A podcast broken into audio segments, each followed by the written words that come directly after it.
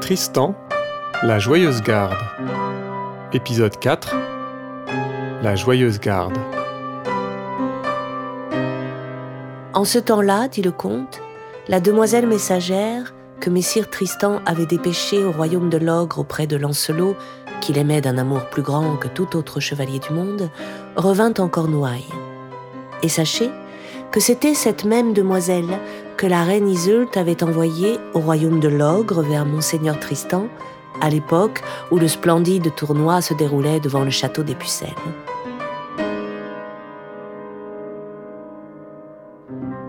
Mademoiselle, soyez la bienvenue. Pour l'amour de Dieu, dites-moi ce que deviennent tous mes compagnons de la table ronde. Que fait le roi Arthur, le meilleur prince du monde et le plus puissant? Que fait Lancelot, le meilleur d'entre les bons et le plus courtois qui soit au monde. Sire, répond la demoiselle, apprenez que je le laissais sain et sauf, gai et désireux de vous voir. Il ne souhaite rien d'autre au monde que de vous retrouver. Et comme il ne peut vous apercevoir, il vous envoie une lettre en réponse à celle que vous lui adressâtes au lieu de sa personne. Les lettres de Lancelot disaient ainsi. Ni le chevalier, ni loin, ni court, ne fut en désiré à la cour. N'oubliez pas votre suprême joie, qui votre cœur tourne en joie. S'il est possible, quoi qu'il advienne, qu'elle ne reste derrière, qu'elle vienne. Nous aurons joie plénière de vous, vous d'elle et nous de vous.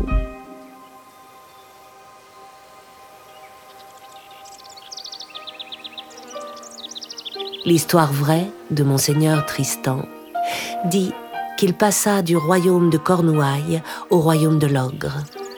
Il avait avec lui la reine Iseult de Cornouailles, quand l'aventure l'amena près de la cité de Camelot.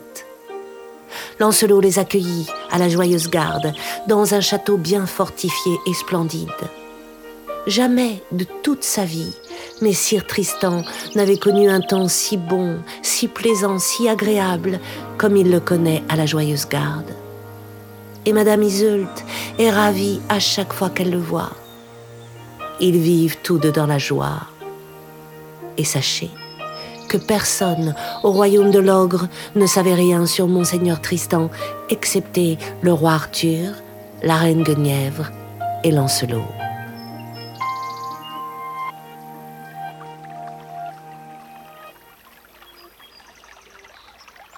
Un jour, dit le comte, alors que Messire Tristan se reposait de sa chasse près d'une source, il aperçoit un chevalier tout en armes et très bien monté se diriger vers lui. Et si on me demandait qui était le chevalier, je répondrais que c'était Bréus sans pitié. Les deux chevaliers s'étaient à peine salués quand ils virent venir devant eux une bête glapissante. Après avoir bu, la bête s'en va de l'autre côté comme si la foudre la chassait. Ah, Seigneur Dieu, fait Messire Tristan, comme cette bête est étrange et merveilleuse à voir. Son apparence est très singulière. C'est vrai, approuve Bréus. Elle est vraiment étrange. Alors qu'il parlait ainsi de la bête clapissante, voici venir vers eux un autre chevalier, tout en armes, et apprêté comme un chevalier errant. Et si on me demandait qui était ce chevalier, je répondrais qu'il s'appelait Palamède, le bon chevalier, qui avait entrepris de chasser la bête clapissante. Il s'approche d'eux et leur demande Seigneur chevalier, voulez-vous empiéter sur ma chasse que j'ai si longuement entreprise? Apprenez que je ne le supporterai pas. Je vous affronterai afin que vous m'abandonniez ma chasse complètement.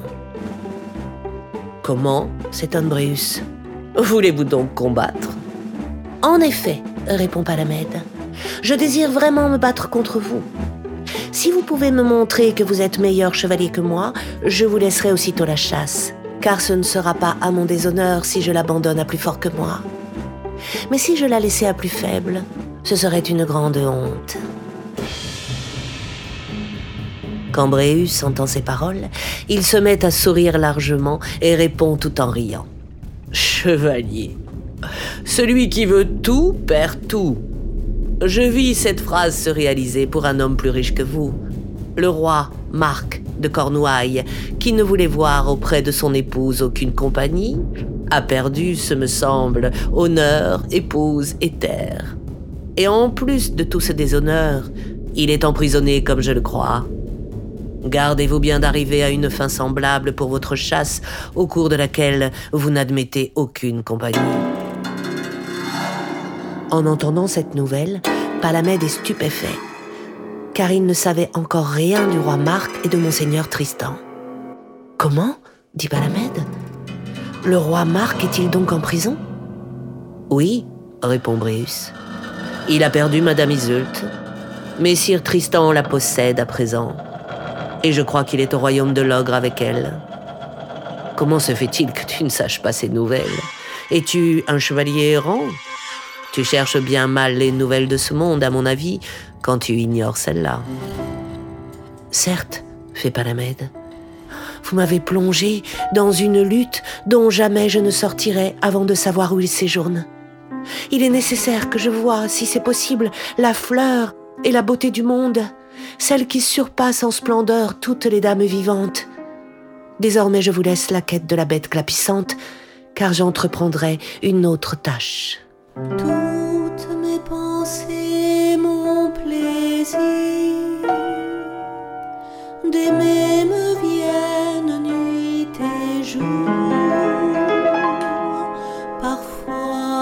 Voir et divertir. Où que j'aille, il me conduit.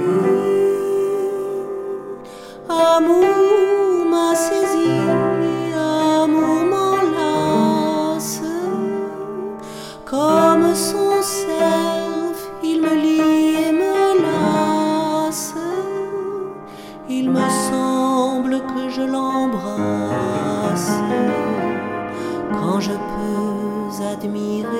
sa face.